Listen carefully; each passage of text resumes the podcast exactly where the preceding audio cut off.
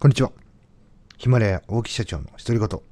本日2回目の配信を行っております。えー、私、大木はですね、東京の豊島区で従業員35名の会社を経営しております。えー、企業、融資、人間関係、えー、私が経験してきたことですね。えそれを誰かのためになってほしいと、えそんな思いで毎日配信の方をしております。え今日はですね、2回目は Yahoo のちょっとサッカーのニュース、えー、前代未聞の降格劇に怒り、柴崎所属ディポルティーブの指揮官、選手を守るためだと言いながらというね、記事を見て、まあコロナウイルスの話ですね、に関して話をちょっとしていきたいなと思います。まあサッカーね、私ずっと幼少期の子からやってきましたけども、まあ雪でもやる、台風が来たってやってる、そんな中ね、いとも簡単にこう中止になっていってる最近の現状、また試合がね、延期になるとか、まあ、これウイルスの影響って計り知れないな。まあ、これがね、えー、じゃあ民間企業とかに、えー、当てはめてみますと、やっぱ飲食店ですよね。で、まあ、これからですね、今日、あの、ちょっと取材させていくところも、シスイドゥイというね、あの、大塚にある飲食店さんなんですけども、えー、そこの店長さんとちょっとコラボの企画をさせていただくんですが、うーん、まあ、一気にね、売り上げがね、90%減とかね、ちょっと自分の会社でも想像つかない。で、そんな中それをね、ものすごいスピードで立て直しを図って、えー、維持を、維持継続をしていくっていうのは、まあこれね、一言で言ってますけど、まあちょっと計り知れないなと、本当にすごいことだなというふうに思います。私たちの企業は、まだまだね、あの、売上が30%減ですから、えー、ダメージはダメージですけども、その、致命傷になるようなダメージではないと。で、一部の業務が、えー、まあ、ようやく動き始めたっていう感じですかね。まあ、それ以外は一番大きかったのはやっぱ病院の仕事ですかね。実際コロナウイルス発生現場に私も入ってたわけですけども、まあ、えー、国と区、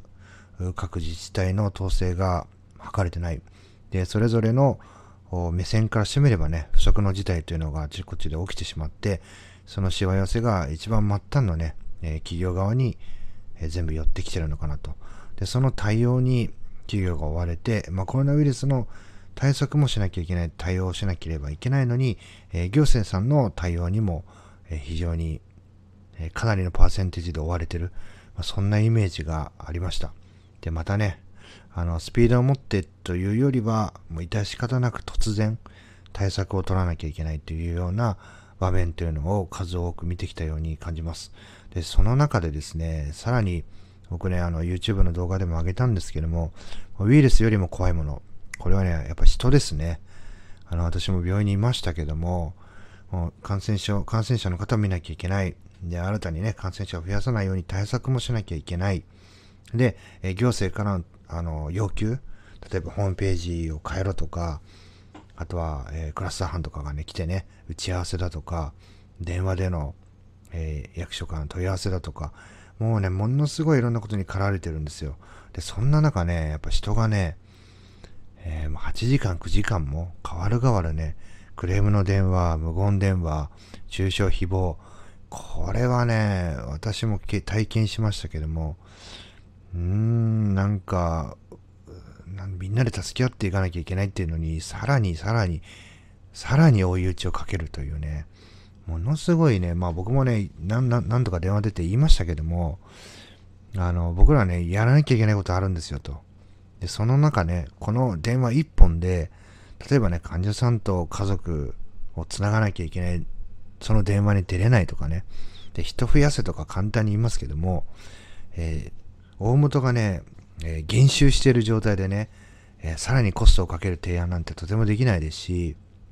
まあ、そういうのも含めるとね、もうやたらめったら勝手なこと言って、あの、言いたいこと言って、まあ、まだね、言いたいこと言うなら、まだしもね、無言電話とかね、えー、ワン切りとか、もう、職員さんも我々もね、気が休まる時間っていうのがないわけですよ。またね、えー、瀕死の状態で出社してきてるのに、そこに追い打ちをかけるようにね、クレーム電話とか、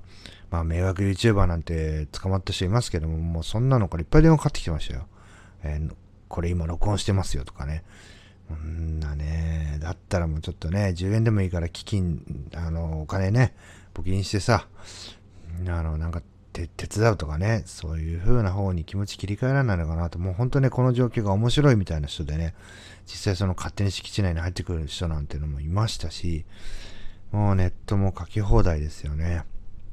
で、ホームページが更新されればね、えメディアの方たちはもう時間関係なく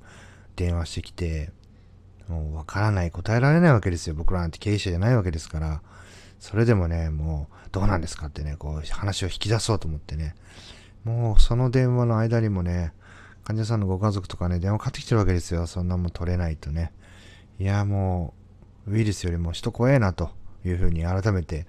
え思った次第でございます。まあ、ウイルスがね、こう、溝湯のね、影響を与えてるって、これに対してね、あの、スピードを持ってもちろん対策を取らなければいけないんですけども、見切り発車じゃいけないっていうところで、まあ、政府もちょっと足踏みしてるところあるのかなと。そんな現状ですね。えー、まあ、今落ちてますけども、4月5月なんかはもろにね、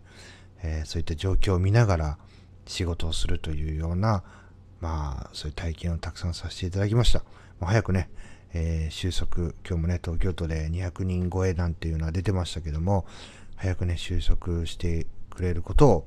願って、第2回目の配信を終わりにしたいと思います。最後まで聞いていただきありがとうございました。次の配信でお会いしましょう。さよなら。